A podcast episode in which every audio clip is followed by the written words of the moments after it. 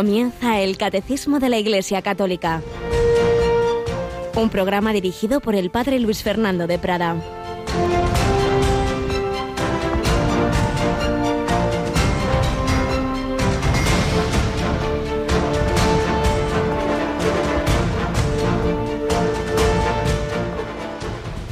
Sería una injuria para mi esposo esperar a ver si me gusta otro. Él me ha elegido primero, él me tendrá. ¿A qué esperas, verdugo, para asestar el golpe? Perezca el cuerpo, que puede ser amado con unos ojos a los que no quiero. Alabado sean Jesús, María y José. Muy buenos días, mi querida familia de Radio María. Aquí volvemos, aquí retomamos en directo esta nuestra escuela que nos dirige el Señor, que nos dirige Jesucristo el Maestro, que nos enseña a través de la Iglesia, a través concretamente de esa gran obra de síntesis de la escritura, de la tradición, de la vida de los santos, de la liturgia, que es el catecismo de la Iglesia Católica. Cada día el Señor nos va iluminando esa doctrina salvadora, que no es para hacer especulaciones vacías, abstractas, bizantinas, que se solía decir, sino aquello que necesitamos para caminar bien, para ir bien orientados hacia el oriente. El oriente es Cristo, el sol que nace de lo alto, para llegar a la vida eterna. Van pasando los días, estamos ya a 21 de enero, pues nada, en cuanto nos descuidemos ya el primer mes de este año, que parece que empezó ayer, pues ya lo hemos liquidado. Y lo importante es eso, que vayamos caminando en la dirección adecuada hasta ese objetivo, la unión con Dios, la vida eterna. Y precisamente de ello estamos hablando. Y hoy Santa Inés, una de las, de las mártires del Imperio Romano, pues de más devoción, por eso he mencionado esas palabras que según San Ambrosio, pues un poco reconstruyendo lo que sería ese mártir de esa jovencita, que es una imagen impresionante la que se puede ver en las catacumbas de, de Santa Inés, pues de ese cuerpecito que, que fue torturado y que y al que cayó sobre él la, la, espada después de otros de otras torturas para que ella porque ella quería mantenerse pues en la entrega al Señor frente a tantos pretendientes por su belleza. Ya decía lo que acabamos de escuchar que no que ella será solo de Jesucristo. Inés Cordera Añés el Cordero de Dios que quita el pecado del mundo que oíamos en, las misas dominicales últimamente, pues dio fuerza a esta corderita. Y nos va dando fuerzas a cada uno de nosotros para ser fieles al Señor. También aquí tenemos otra corderita, que es Cristina Rubio. Buenos días, Cristina. Buenos días, padre. Yo ya creo que poco cordera, más carnera. no, no, no, no, no. Pero bueno, la verdad es que estos testimonios, cómo nos ayudan ¿no? a, a, mirar cada día más al Señor y a querernos parecer un poquito más a, a Santa Inés. Así es. Ahora como estamos con este apartado de la muerte, vamos a dedicar varios programas, la primera sección, pues a a recordar personas santos o no canonizados, pero que realmente ante Dios también lo han sido, pues que han, vivido, han muerto, han, se han preparado pues cristianamente a esa muerte. Pero también vamos a recordar, Cristina, que decimos que van pasando los años y también van pasando para Radio María. Estamos ya terminando este año en que hemos celebrado que Radio María nació hace 20 años y es que esta semana ya celebramos el 21 cumpleaños, ¿no es así? Cumplimos 21 este viernes 24, como saben nuestros oyentes, cada 24 celebramos un poco pues ese día en que Radio María nació y, este 24 de una forma especial porque hacemos 21 años y lo vamos a hacer pues de una forma especial como siempre. Sí, tendremos, bueno, en primer lugar, como todos los 24, eh, la Santa Misa desde nuestra capillita que ofrecemos, ofreceremos por los bienhechores, por los voluntarios, por tantas personas que estos 21 años han hecho posible este milagro que lo es permanente de conversiones de tantas y tantas personas a las que ayuda el Señor y la Virgen a través de la radio. La Santa Misa a las 10, pero luego tendremos, en efecto, por ser ese día precisamente 24 de enero, San Francisco de Sales, patrono de los periodistas cuando empezó a emitirse Radio María en España, tendremos un par de programas especiales especiales, ¿verdad? Sí, empezará después de la Santa Misa uno de ellos, en el que vamos a intentar hacer pues un poco un balance de cómo ha sido este 20 cumpleaños, en el que hemos hecho muchas cosas muy especiales. Bueno, pues le vamos a contar a nuestros oyentes cómo ha ido surgiendo las iniciativas que se han ido desarrollando y bueno, pues los frutos de, de todo esto de momento los frutos que hay ahora, pero los frutos que seguramente vamos a ir viendo a lo largo de este 21 cumpleaños. Y ese será, pues eso, después de la Santa Misa y hasta las 12. Eso es. Y después tendremos otro programa especial a partir de las 3 de la tarde en el que, bueno, pues vamos a pedir que nuestros oyentes nos cuenten ¿no? cómo han vivido este 20 cumpleaños y muchos testimonios que, padre, durante este tiempo de campaña también hemos escuchado que nos ha ido contando de los que llegan a esta emisora y que, bueno, pues nos, muchos de ellos nos han impactado mucho y nos han llenado de, de alegría y de acción de gracias a Dios y que ya pueden nuestros oyentes, si quieren ese día los podemos leer, pueden irlos enviando a ese correo electrónico que precisamente se llama así, testimonios arroba radiomaria.es. Sobre todo este año ha significado Radio María en tu vida, un general, pues desde antes, ¿verdad? Si nos quieres contar algo, pues ese día, este viernes, día 24 de este mes, pues lo podremos compartir con alegría y así, pues clausuramos este año de celebración que evidentemente seguiremos, ya nos contarán nuestros compañeros de voluntariado los proyectos para este curso, porque esto es, pues nada, como como el Evangelio, pues hasta el fin de los tiempos, eh, hasta que Dios nos lo conceda, aquí seguiremos anunciando el Evangelio, pues en todas las circunstancias de, nuestra vida, de, las circunstancias sociales, nacionales, mundiales. Eh, el Señor sigue enseñándonos, el cielo y la tierra pasarán, mis palabras no pasarán. Y como os decía, para todos, también para personas jóvenes como Inés, que dieron la vida, o como una jovencita toledana que hoy vamos a recordar, que hace ya años, pues precisamente cuando iba a casarse un mes antes tenía un accidente y tenía yo por ahí lo que escribió su padre en el boletín diocesano, en el Padre Nuestro, perdón, no boletín diocesano, que es una revista de hace ya muchos años muy buena de la diócesis de Toledo en que se informa semanalmente de la actualidad, pues escribía su padre sobre esa hija suya y ahora que estamos hablando de la muerte, de la muerte cristiana, pues nos va a venir bien escuchar algunos testimonios como este sobre personas que, que han sabido vivir y morir pues en la fe de nuestro Señor Jesucristo.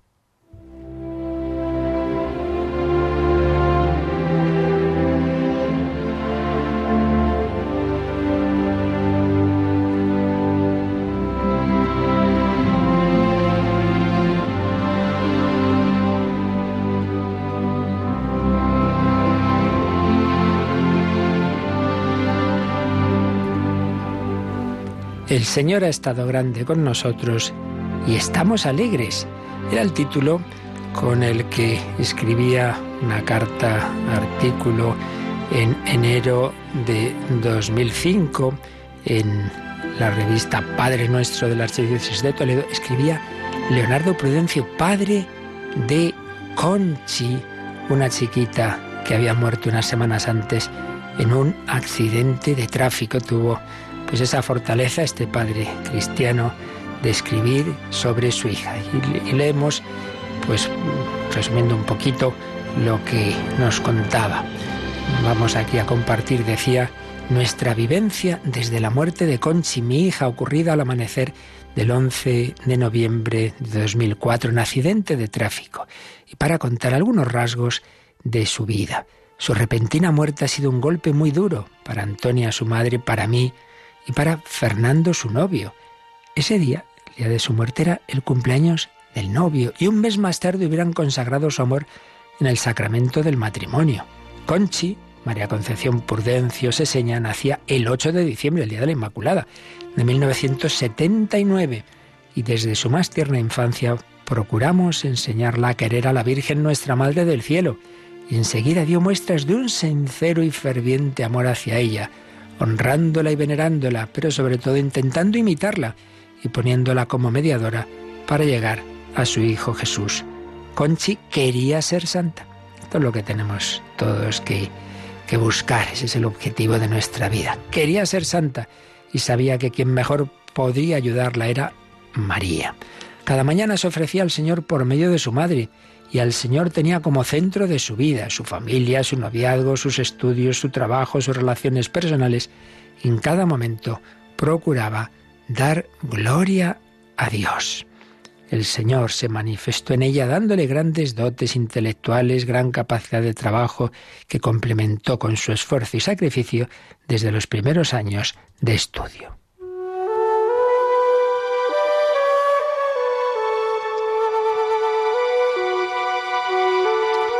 Tras unos estudios muy brillantes, la Fundación San Nicolás de Bari de la Academia de Medicina le concedió el premio a uno de los expedientes más brillantes de su promoción, aprobó el MIR y en junio de 2004 comenzó a trabajar como médico en el Hospital Virgen de la Salud de Toledo, como médico residente en pediatría, especialidad que eligió por su gran amor a los niños, que les consideraba la alegría y esperanza, los consideraba que eran los niños la alegría y esperanza de nuestra sociedad. Ningún mérito consiguió envanecerla, nunca perdió su sencillez y humildad, porque estaba segura de que sus éxitos eran fruto de los talentos recibidos de Dios, eje de su existencia y sabía que debía multiplicarlos al máximo y darlos a los demás para mayor gloria de nuestro Señor. Desde muy pequeña se enriqueció de la espiritualidad que la rodeaba, familias, seminario donde estudiaron sus hermanos, conventos de religiosas de clausura que visitaba con sus padres, colegios por los que pasaba, sacerdotes con los que conversaba, los libros que leía, todo ello iban formando la virtud de esta joven. Poseía una personalidad muy madura y una fe recia inquebrantable y daba mucha importancia a la oración y a vivir en gracia de Dios. Desde su niñez hasta su muerte, no solo rezaba en casa, sino que antes de empezar sus clases o su trabajo, visitaba al Señor en la capilla del lugar en que se encontraba, orando y ofreciendo de rodillas ante el sagrario su día y su esfuerzo a Dios nuestro Señor. En cuanto a su noviazgo y sus planes de futuro matrimonial, estaban dirigidos a una meta muy concreta, la santidad. Preparaba con gran ilusión su boda y los días previos a su muerte repartieron las invitaciones en las que aparecía como saludo el salmo con el que hemos empezado este artículo. El Señor ha estado grande con nosotros y estamos alegres. El domingo 7 de noviembre llevaron las tarjetas a unos amigos sacerdotes de los seminarios de Toledo y adoraron al Santísimo en sus capillas.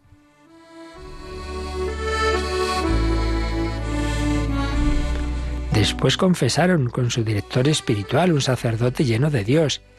El día anterior al accidente, tras salir de guardia del hospital, estuvo dando catequesis al grupo de primero de confirmación y a su salida estuvo en la Eucaristía y comulgó. Tras su muerte, nos encontramos dos cartas dirigidas a su novio, en las que le felicitaba por su cumpleaños. En ambas hablaba de su deseo de un matrimonio santo, pero todo lo dejaba a la voluntad del Señor, lo que confirmó la nota que apareció en su cartera con las frases de Santa Maravillas de Jesús, el famoso lema de la Madre Maravillas, lo que Dios quiera, como Dios quiera, cuando Dios quiera. Siendo así, estando tan preparada, qué mejor momento para presentarse ante el Señor, Llegó el esposo y con la lámpara de la fe encendida y llena, cumplida su palabra, entró radiante al banquete. ¡Qué dicha tan grande! Ella tenía grandes planes en su vida y Dios ha querido engrandecerlos aún más. Sí, podía haber hecho mucho bien, pero más estará haciendo desde el cielo. Somos conscientes de que lo único importante es ser santos, no despreciando esta vida, sino transformando cada momento en un acto de gloria a Dios, entregándonos en el trabajo, en la familia o ayudando a todos aquellos que Dios cada día va poniendo en nuestro camino. Conchi, vive en Dios. Esta es la fe, la alegría y la esperanza que tenemos a pesar del gran dolor que humanamente es inevitable sentir. El que pierda la vida la recobrará. Saboreamos la resurrección y estamos alegres porque el Señor ha estado grande con nosotros. Pues un testimonio de una joven toledana, pues de hace unos años, que aprovechó su corta vida para amar a Dios, para entregarse a los demás, y estuvo así, tan preparada para esa inesperada muerte que en cualquier momento nos puede llegar a todos. No hay edad, no hay circunstancia en la que no pueda el Señor llamarnos y lo importante es eso, haber aprovechado los talentos que Dios nos dio y sobre todo, pues estar en esa amistad para que la muerte sea solo una puerta a la entrada al banquete.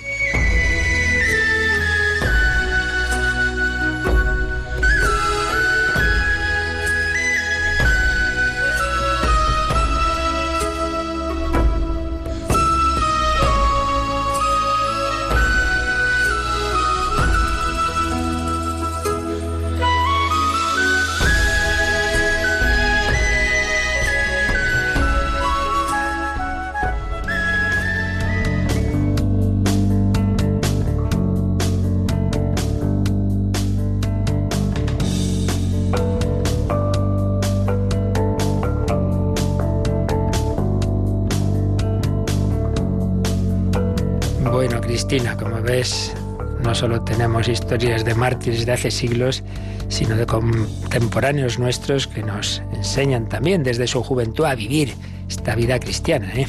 Los santos de andar por casa que nos cuenta el Papa Francisco y que tenemos que estar muy atentos para que sus testimonios no se nos pasen de largo y podamos aprender de ellos. Por eso me gusta pues eso, tantos casos que muchas veces la mayor parte de las personas no, no conocemos, darlos a conocer porque, porque eso, porque son muchas, muchas las personas, pensamos que todo está, todo está apartado de Dios, no es verdad, hay mucha gente muy buenas y eso, personas que viven con el Señor y que quieren entregarse a Él. Bueno, pues la vida culmina en la muerte, la verdadera muerte del cristiano, preparada con una vida así de, de buscar al Señor, y precisamente estamos, os recuerdo, en el comentario a este artículo, el penúltimo artículo del credo, el artículo 11, creo en la resurrección de la carne, tras unos números introductorios, vimos un primer apartado, la resurrección de Cristo y la nuestra, y después estamos en morir en Cristo Jesús, que a su vez tiene dos subapartados. Uno primero, que ya hemos visto, un poco en general, de qué es la muerte. Pero ahora ya a un nivel más práctico y más, digamos, vivencial, de cómo debemos prepararnos, pues viene este apartado que se titula El sentido de la muerte cristiana. El cristiano, cómo debe mirar la muerte, cómo debe enfocarla, cómo debe prepararse a ella, que a fin de cuentas es lo importante, porque, como tantas veces repetimos, la revelación del Señor no tiene un, un fin de que hagamos unas especulaciones muy interesantes, metafísicas y tal, bueno, pues siempre habrá quien tenga que hacerlas en la filosofía y la teología, pero lo importante no es eso, lo importante es que nos ayude a cómo debemos vivir y cómo debemos pues hacer ese último paso de nuestra vida que es precisamente la muerte, el sentido de la muerte cristiana. Y a este en este apartadito tenemos desde el número 1010 al número 1014. Luego ya vienen los números de resumen de todo este artículo 11 de Creo en la resurrección de la carne. Y después ya pasaremos a un artículo muy unido al anterior, Creo en la vida eterna, donde ya vamos a hablar de lo que hay más allá de la muerte. Pero vamos por partes y entramos en estos articulitos, estos números, eh, desde el 1010 sobre el sentido de la muerte cristiana. Así que vamos a comenzar por leer este número 1010, Cris. Gracias a Cristo, la muerte cristiana tiene un sentido positivo. Para mí la vida es Cristo y morir una ganancia. Es cierta esta afirmación. Si hemos muerto con Él, también viviremos con Él. La novedad esencial de la muerte cristiana está ahí. Por el bautismo el cristiano está ya sacramentalmente muerto con Cristo para vivir una vida nueva y si morimos en la gracia de Cristo, la muerte física consuma este morir con Cristo y perfecciona así nuestra incorporación a Él en su acto redentor. Y como una ilustración concreta de esa muerte cristiana, nos viene un, un texto famosísimo de uno de los más famosos también mártires de la historia de la Iglesia, San Ignacio de Antioquía, que en su carta a los romanos escribía estas palabras que recoge aquí el catecismo. Para mí es mejor morir en Cristo Jesús que reinar de un extremo a otro de la tierra. Lo busco a Él que ha muerto por nosotros, lo quiero a Él que ha resucitado por nosotros. Mi parto se aproxima, dejadme recibir la luz pura. Cuando yo llegue allí, seré un hombre. Bueno, pues realmente un número precioso que tiene por un lado unas citas del Nuevo Testamento y luego esta cita de San Ignacio de Antioquía. Vamos a, irlo releyendo despacito.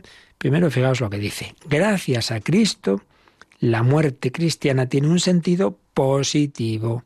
¿Cómo se ha dado la vuelta a todo? El Señor le ha dado la vuelta a todo. Claro, le dio la vuelta con su vida, porque pues lo que para nosotros son cosas malas, pues Él las ha escogido, escogido y convertido en buenas. Eh, no solo se hace hombre bajando del cielo a la tierra, sino que escoge pues una de las naciones más humildes, nace en la calle, en la pobreza, prefiere la pobreza a la riqueza, prefiere pues estar en el último puesto de un marginado, de un de alguien que, que nadie se entera apenas de su nacimiento y no un alto puesto de podía haberse hecho pues un gobernante, un rey, pues no. Es la pobreza, es la humildad. Bueno, pues también va a escoger el camino para redimirnos mm, que va a culminar en la pasión, terrible pasión, y la muerte, y no una muerte ahí muy gloriosa, estilo Sócrates, rodeado de sus amigos ahí filosofando, sino en la cruz, como un malhechor malísimo. Pues el, el, Señor le da la vuelta a todo. Bueno, pues también a la muerte. Lo que en sí mismo nos parece, eso que siempre se dice, todo tiene remedio menos la muerte, pues resulta que es al revés, que en sí misma sí, es verdad, que es dura, es fea, pero el Señor la ha convertido en puerta para la vida. Por eso, un discípulo de Cristo que era enemigo suyo y que se convirtió, Saulo, convertido en San Pablo, tiene esta frase preciosa, que es la primera cita bíblica que recoge aquí este número 1010 de su carta a los filipenses, Filipenses 1.21. Para mí, la vida es Cristo y morir una ganancia. Siempre me acuerdo que una vez en un cementerio la vi escrita en una lápida y eso que has oído y leído muchas veces, en un día, como fue en aquel momento, como que me impactó especialmente. Para mí, la vida es Cristo y morir una ganancia. Qué maravilloso lema para todo cristiano. ¿Qué tiene que ser la vida? Pues eso, Cristo, como lo era de esa chica que hemos recordado al principio. La vida es Cristo. Que Él oriente mi vida, desde que me despierto, pues gracias Señor, te ofrezco este día, mm, que seas tú quien viva en mí, quien hable en mí, tu corazón quien ame en mí. Para mí la vida es Cristo y si es así, pues cuando llegue la muerte, la muerte es una ganancia. Por eso San Pablo, pues cuando tenía eso, esa cosa ahí en su interior, bueno, que el Señor me llamara a irme con Él, pues hombre, sería lo mejor, es con mucho lo mejor, pero por otro lado, si tengo que quedarme aquí para ayudar a mis hermanos, pues me quedo. Para mí la vida es Cristo, pero cuando llegue la muerte será una ganancia. Y en una de sus últimas cartas, la segunda a Timoteo 2.11, recoge aquí el catecismo también esta otra cita, dice, es cierta esta afirmación, si hemos muerto con Él, también viviremos con Él. Y es que para San Pablo lo importante es eso, vivir unido a Cristo todo, todo. Entonces mi vida, mi sufrimiento, mi trabajo, todo, si yo lo vivo con Cristo y también con Él, mi muerte, pues entonces viviremos con Él. Si con Él morimos, viviremos con Él. Si con Él sufrimos, reinaremos con Él. Esta es la maravilla. ¿Y cómo nos unimos a Cristo? Pues sigue diciendo el catecismo que la novedad esencial de la muerte cristiana está ahí. Por el bautismo, el cristiano está ya sacramentalmente muerto con Cristo para vivir una vida nueva. Y si morimos en la gracia de Cristo, la muerte física consuma este morir con Cristo y perfecciona así nuestra incorporación a Él en su acto redentor. ¿Qué quiere decir aquí lo de morir con Cristo en el bautismo? Bueno, pues que y lo que es pecado, lo que es realmente la muerte espiritual, desaparece en el bautismo. Sea el pecado original o sea que si alguien se bautiza ya de adulto, pues todos los demás pecados desaparecen. Ese bautismo por inmersión, ese meterse en el agua, era un símbolo de que ahí quedaba todo lo negativo, ahí quedaba el mal, ahí quedaba el pecado. Y al salir del agua era como un símbolo de la resurrección. Esta persona empieza una vida nueva. Y tened en cuenta, cada vez que nos confesamos bien confesados, con buen arrepentimiento, etcétera, en el fondo es como renovar el bautismo. Es de nuevo dejar en el agua, dejar el pecado y renacer. Pues eso lo bonito Es una frase que siempre me acuerdo de una película, un jovencito que se confiesa y sale diciendo, esto es lo bueno del catolicismo, que siempre se puede empezar de cero. Se presupone, pues eso, que uno lo hace con verdadero arrepentimiento y propósito, pero es verdad, el Señor en el sacramento de la penitencia, pues nos da de nuevo el empezar de cero, el renacer.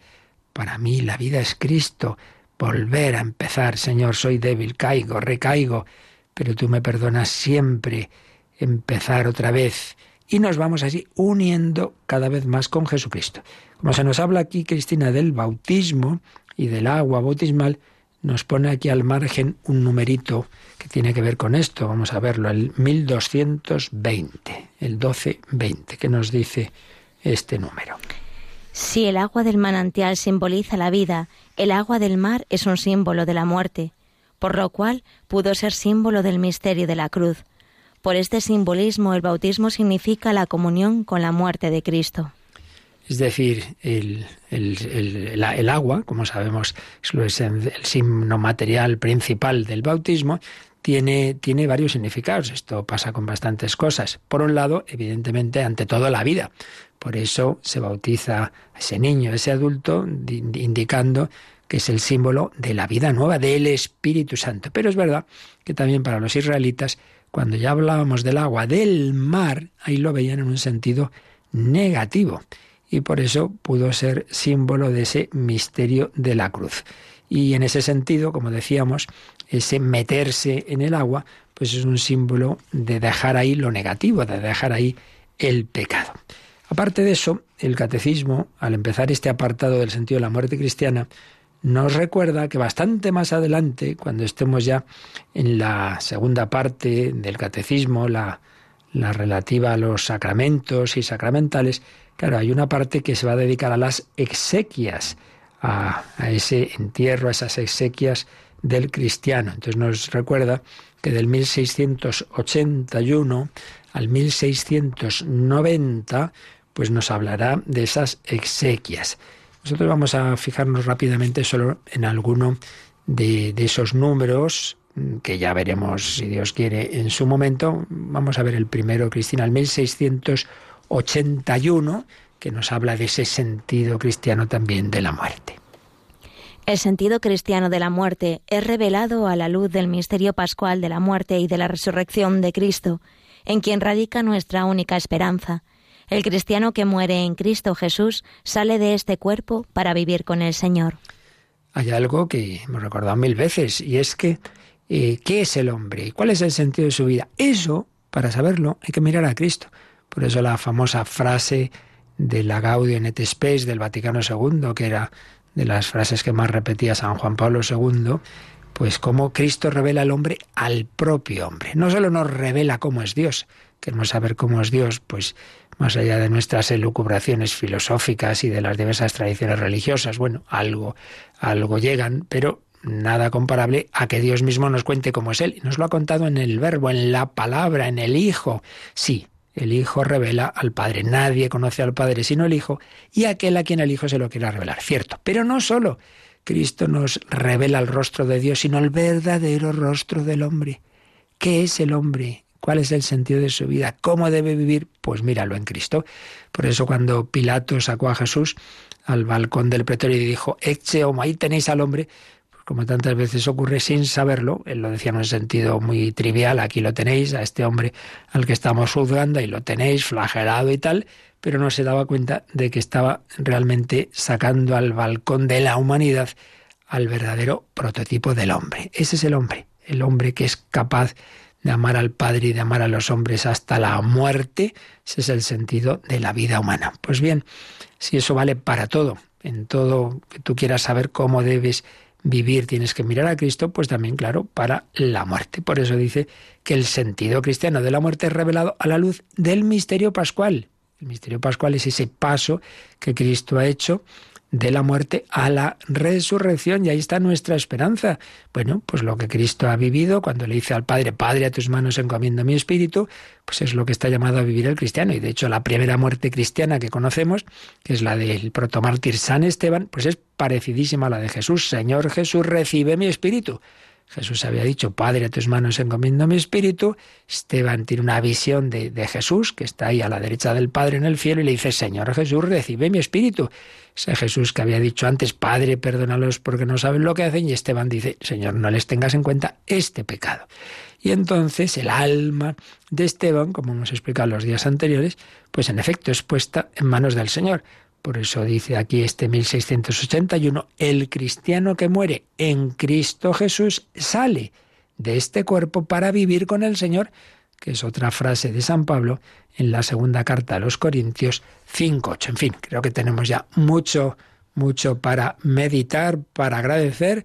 Vamos a quedarnos unos momentos así en, oración, escuchando cantar a unos sacerdotes, creo que son irlandeses, de priests, pues dando gracias a Dios de qué grande es su amor, pues también nosotros damos gracias, porque también lo más negativo, como es la muerte, incluso la muerte de un joven, de una joven, de una Inés, de una Conchi, pues vivido en Cristo Jesús es triunfo de gloria, sin ninguna duda.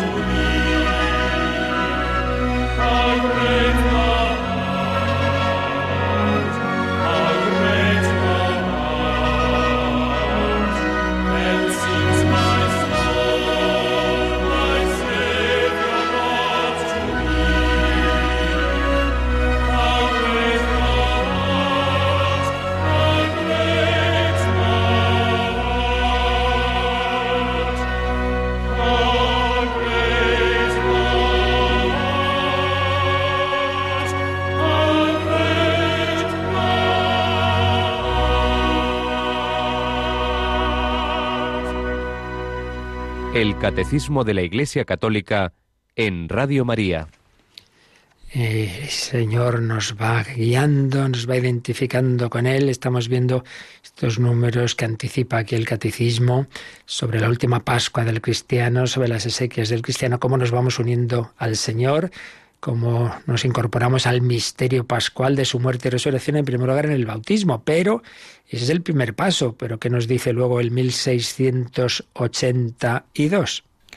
Dice, el día de la muerte inaugura para el cristiano, al término de su vida sacramental, la plenitud de su nuevo nacimiento, comenzando en el bautismo, la semejanza definitiva e imagen del Hijo, conferida por la unción, unción, del Espíritu Santo y la participación en el banquete del reino, anticipado en la Eucaristía, aunque pueda todavía necesitar últimas purificaciones para revestirse de la túnica nupcial. Bueno, pues un número también precioso cómo nos vamos incorporando a Jesucristo, cómo nos vamos uniendo a Él, sobre todo, sobre todo no solo, pero sobre todo por el camino sacramental. Entonces dice que hay un primer mm, paso que es el del bautismo, como antes decíamos. Ese nuevo nacimiento empieza en el bautismo. Pero mm, poco a poco el Señor nos va cada vez uniendo más a Él a lo largo de la vida. Ahí entra pues ya las circunstancias de la providencia y entra el dolor también y por supuesto lo, positivo, lo gozoso, pero también lo doloroso. Y mm, si ese primer sacramento ha sido el bautismo, pues luego al final tenemos la unción, la unción eh, de los enfermos, no solo el final final, ya sabéis que la etapa final de la vida, pues la ancianidad, etcétera, pues ya se puede recibir la unción. Y lo que sí que propiamente, siempre que se pueda físicamente, claro, sería el último sacramento del cristiano es, el, es la comunión en modo de viático. Digo, siempre que se pueda, porque hoy día tantas veces se muere ya en la inconsciente o sin poder tragar, pero bueno, el, siempre que se pueda, pues así es ya como el último sacramento, más incluso que la unción, que ya digo, se puede recibir antes de estar ya en la, en la extrema gravedad, aunque siempre se puede repetir. Entonces, bueno, con todo ese proceso a lo largo de la vida, con todas las circunstancias que la providencia nos ha dado, y ya se presupone, claro, nuestra respuesta a la gracia de Dios, todo ello guiado por la gracia que Dios nos comunica en los sacramentos, pues va haciendo que si fuéramos del todo fieles al Señor y con esas ayudas de la gracia y con las indulgencias, etcétera, pues ya al morir podríamos pasar directamente al reino de los cielos, pero muchas veces no hemos hecho todos los deberes como debemos y por eso dice también este número que todavía puede el cristiano necesitar unas últimas purificaciones para revestirse de la túnica nupcial. Si eso no se hace ahí en ese último momento de la vida, queda todavía esa circunstancia de la que ya hablaremos, esa situación que llamamos el purgatorio. Y ya para terminar estos números, o al menos algunos de ellos de los que anticipa el catecismo de lo que veríamos dentro de cuando llegáramos aquí a esto de las cristianas, vamos a leer el 1683. La Iglesia, que como madre ha llevado sacramentalmente en su seno al cristiano durante su peregrinación terrena, lo acompaña al término de su caminar para entregarlo en las manos del Padre. La Iglesia ofrece al Padre en Cristo al Hijo de su gracia y deposita en la tierra con esperanza el germen del cuerpo que resucitará en la gloria. Esta ofrenda es plenamente celebrada en el sacrificio eucarístico. Las bendiciones que preceden y que siguen son sacramentales. Aquí ya, como veis, se nos está hablando ya después de que el cristiano ha muerto, pues que, que, como, que como son esas exequias cristianas. Dice, hombre, ante todo y lo más importante es el sacrificio de la Santa Misa, pues eso que llamamos ese funeral, sea todavía pues con el cadáver ahí delante, que es pues sería el ideal, o sea, un poco después o más veces, pero en cualquier caso, ese sacrificio de Cristo, porque en la Santa Misa se hace misteriosa y sacramentalmente presente su pasión, muerte y resurrección resurrección. Y entonces estamos ahí eh, celebrando esa muerte y resurrección de Cristo y uniendo, uniendo al hermano o hermana que ha fallecido, poniéndolo ahí en el altar. Por eso dice que la Iglesia, que lo ha ido llevando sacramentalmente al cristiano desde su bautismo y los demás sacramentos que haya podido recibir, pues lo acompaña también al término de su caminar para entregarlo en las manos del Padre, en las manos del Padre. La Iglesia ofrece al Padre en Cristo al Hijo de su gracia. Ofrecemos el sacrificio de Cristo en la misa, pero ahora ofrecemos también en Cristo a este hermano y lo deposita en la tierra.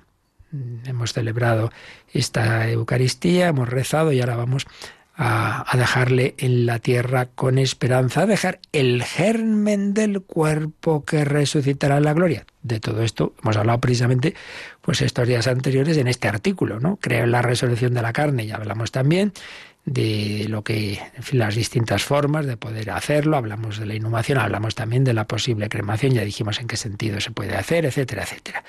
La Iglesia, en cualquier caso, deposita el germen del cuerpo que resucitará en la gloria. Y esta ofrenda, esta ofrenda de este hermano es plenamente celebrada en el sacrificio eucarístico, lo que estamos diciendo en la Santa Misa, pues ofrecemos con el pan y el vino a este hermano, a esta hermana. Y hay otras bendiciones antes y después y ya en el último momento ante la sepultura que son lo que llamamos los sacramentales. Esto pues ya veremos que hay los sacramentos, los siete sacramentos instituidos por nuestro Señor Jesucristo y luego otros signos que llamamos los sacramentales que son instituidos por la Iglesia, que no tienen la misma eficacia eh, que tienen los sacramentos, pero bendiciones, exorcismos, bueno, distintos gestos que tiene el agua bendita, etcétera, que la Iglesia, pues apoyada en ese poder que le dio nuestro Señor Jesucristo, lo que atis en la tierra quedará atado en el cielo, etcétera, pues también por su oración y por, por esa por esa comunicación del Espíritu Santo que el Señor le da, pues también nos, nos ayuda con esos sacramentales. Bien, pues con todo ello mm, vamos uniéndonos con el Señor y podemos ir preparando ese momento definitivo de nuestra vida. Lo suyo es pues que esa muerte sea como la consumación de todo un proceso, todo el último paso de una entrega. Hay veces en que por la misericordia de Dios, quien no ha vivido así, sin embargo, al final, porque Dios hasta el final va a hacer siempre ese intento de nuestra conversión, pues como el que llamamos el buen ladrón, pues no vivió precisamente bien, pero recuperó al final de su vida en ese gran arrepentimiento, gran amor y ofreciendo el dolor tan grande que tendría en su crucifixión, pues miró a Jesús y, y con gran humildad y confianza le dijo, acuérdate de mí, Jesús, acuérdate de mí, cuando vengas como rey. Hoy estarás conmigo en el paraíso. Evidentemente tenemos que intentar cuanto antes vivir en ese paraíso del corazón de Cristo, vivir unidos a Él pero sin desesperar nunca de que el Señor, pues, pues hasta la última hora, como en esa parábola de los enviados a la viña a distintas horas, pues siempre nos va a ofrecer su misericordia. Ahora, el caso, claro, evidentemente más, más bello y, y, y de plenitud, pues es el de aquellos que como San Ignacio de Antioquía, pues vivieran toda la vida con gran amor a Jesucristo y deseando morir y dar la vida por él. Por eso volviendo al número que estamos comentando, el 1010, el 1010 termina con esa cita que decíamos de una carta de San Ignacio de Antioquía, iba escribiendo a distintas comunidades cristianas y escribía a los cristianos de Roma. Y nos ha leído Cristina pues estas palabras que nos decía. Para mí es mejor morir en Cristo Jesús que reinar de un extremo a otro de la tierra. Y al ponernos el catecismo esta frase de San Ignacio, entre paréntesis, nos pone el término griego eis. Para mí es mejor morir en eis, Cristo Jesús, que es una manera de decir que es un unirse a Cristo, un dirigirse a Cristo, un, un morir pues incorporado a Él.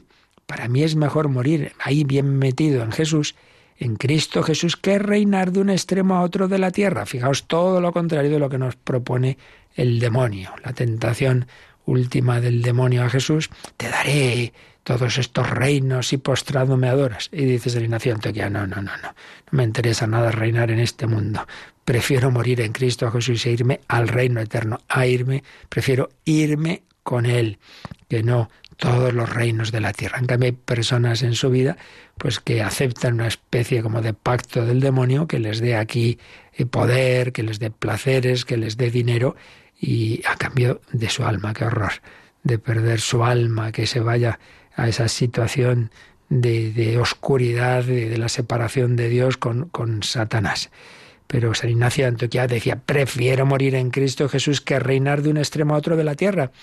Esto recuerda también esa frase de Jesús, de qué le sirve al hombre ganar el mundo entero si pierde su alma, que repetía tantas veces Íñigo de Loyola a Francisco de Javier, aquel joven navarro noble, bueno, pero tenía unos ideales pues terrenos, mundanos, y el Señor, a través de las palabras de Ignacio, sobre todo cuando ya hizo el mes de ejercicios bajo su dirección, pues cambió, cambió su, su, su, objetivo, su actitud. Ya no importaba, no le importaba triunfar humanamente, sino llegar al cielo habiendo hecho todo el bien posible, habiendo anunciado a Cristo a sus hermanos. Lo busco a él, sigue diciendo Íñigo, el otro, Ignacio, mejor dicho, de Antioquía. Precisamente Íñigo de Loyola se cambió de Íñigo a Ignacio. A veces pensamos que es lo mismo, no, no. Es que Íñigo se cambió a Ignacio por devoción a San Ignacio de Antioquía. Lo busco a él, que ha muerto por nosotros. Lo quiero a él, que ha resucitado por nosotros. Mi parto se aproxima. Fijaos, el cristiano sabe que la muerte es un parto. El niño en el seno materno, al nacer llora estaba tan tranquilito, tan agustito ahí en el seno materno, pero es al revés, y es que naces a la, a la vida, no puedes quedarte ahí para siempre, en ese seno. Si, no, no, hay que nacer, pero al nacer, pues claro, hay un cambio, se pasa mal, se llora. Bueno, pues también nosotros lo pasamos mal en la muerte, pero realmente vamos a la vida, nacemos a la vida. Mi parto se aproxima, lo tenía claro Ignacio de Antioquía. Dejadme recibir la luz pura. Como el niño, pues va a ver la luz. Cuando yo llegue allí seré un hombre, seré un hombre en plenitud, en la vida eterna, no aquí. El cuerpo de Ignacio de Antioquía fue destrozado por las fieras. Bueno, pues su alma no pudo ser destrozada y su cuerpo resucitará. Entonces seré un hombre. San Ignacio de Antioquía, dejadme, dejadme. Mm, por eso les pedí a todos que, que no impidieran, que no intercedieran por él, que no impidieran su martirio. Deseaba que pudiera poder dar la vida por Jesucristo. Este es el ideal cristiano, el máximo de la santidad es la máxima configuración con Cristo es configurarse con él incluso en la muerte martirial. Lo que pasa es que luego la historia de la Iglesia al principio se veneraba solo a los mártires y luego pues se fue viendo que también hay el martirio blanco, ¿verdad? del día a día, de la enfermedad, de, de, otras cruces, de, la calumnia, etcétera, del cumplimiento del deber, todo eso pues también bien hecho, pues es un, un camino de santidad y por eso también la Iglesia pues ya eh, no solo veneró a los mártires, sino a todos los, los demás que aunque no hubieran muerto eh, por la fe, por una persecución, pero en cualquier caso su muerte era consumación de una vida entregada al Señor, amor a Dios y de amor al prójimo. Bueno, pues esto es aquello a lo que el Señor nos llama a todos, a ir viviendo de tal manera que cuando llegue la muerte, pues sea eso, para atravesar una puerta, nacer a la plenitud de lo que ya aquí estamos viviendo. Por eso en el Evangelio de San Juan eh, se insiste mucho en que el que cree en Cristo ya tiene la vida eterna. Y que al comulgar ya recibimos la vida eterna, claro, porque recibimos a Cristo resucitado, el que está glorioso en el cielo. Por eso no, no es un, un paso algo totalmente distinto. No, no y por eso el cristiano pues siempre puede costar ese paso más o menos pero pero pero no es el horror del que del que no cree y ya todo se termina o a saber que me encuentro no no.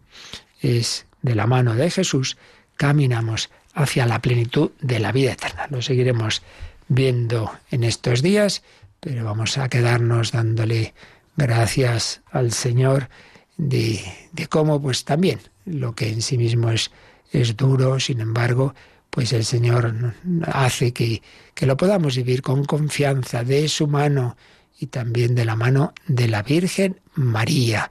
Todos los días, todos los días, Santa María, Madre de Dios, ruega por nosotros pecadores, ahora y en la hora de nuestra muerte. Ahora y en la hora de nuestra muerte. Pues se lo pedimos así a la Virgen María. Tenemos nuestros últimos momentos de oración, de reflexión de todo lo que nos ha enseñado ya el Señor. Y también si te queréis de alguna consulta, alguna pregunta o algún testimonio, pues ahora nos recuerdan cómo se puede hacer.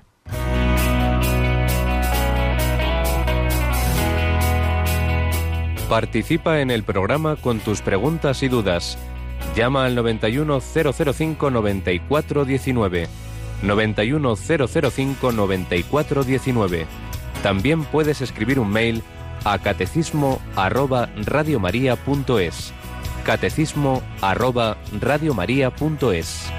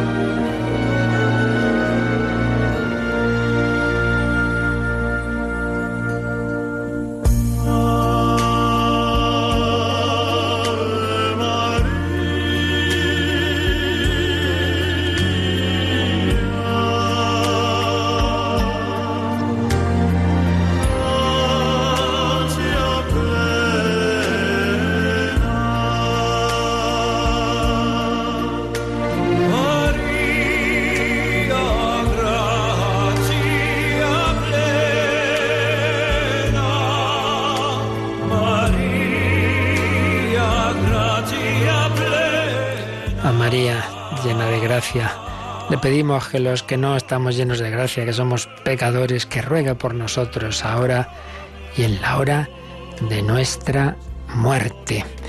Una muerte que nos preguntan, Cristina, a qué hora fue la de Jesús, ¿no es así? Sí, nos llamaba Antonio de la Coruña y quería, bueno, pues asegurar eso, si él pues por lo que sabe le clavaron a las nueve, si murió exactamente a las tres, si es eso correcto. Bueno, pues no lo sabemos, exactamente no lo sabemos. Tened en cuenta que los evangelios en general no precisan mm, los detalles mm, como haríamos en una biografía moderna. Entonces, en tal sitio exacto y a tal hora exacta. Primero, para empezar, porque en cuanto a lo que se refiere a la hora, entonces no había los relojes que tenemos ahora, ¿verdad? Entonces, la hora tercia, era las nueve de la mañana, la hora sexta, las doce, la hora nona. Bueno, entonces todo parece indicar que más o menos el Señor muere en lo que serían la la hora nona es decir las 3 de la tarde. Parecen que la pasión sí empieza muy temprano, pero más bien creo que el Calvario sería hacia llegar al Calvario hacia las 12, pero en fin, en esto eh, digo, no, no, es fácil precisar mucho. ¿Y por qué no? Mirad, esto es una cosa interesante. Los evangelios no nos dan esos detalles e incluso a veces puede parecer que hay contradicciones, pero no es así.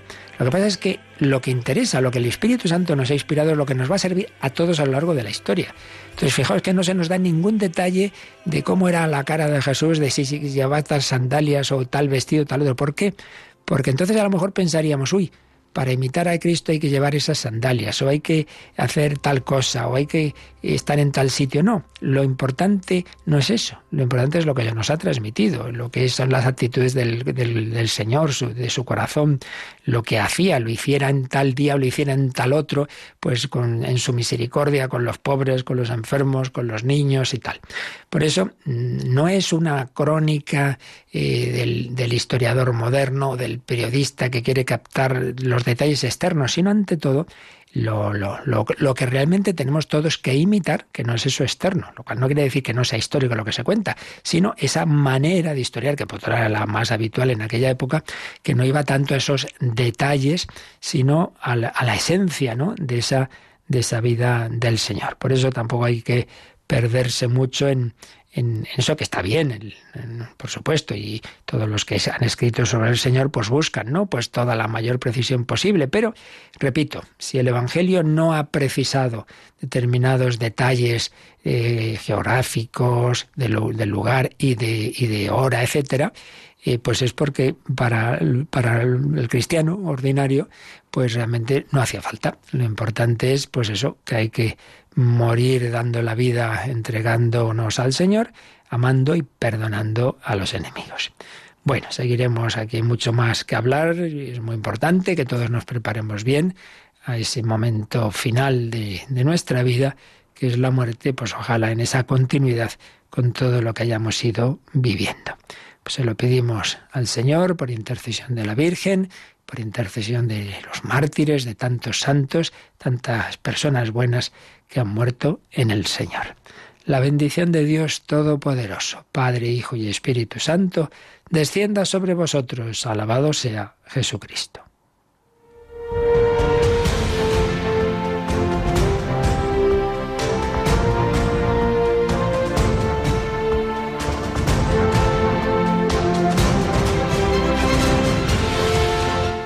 Han escuchado en Radio María el Catecismo de la Iglesia Católica. Un programa dirigido por el Padre Luis Fernando de Prada.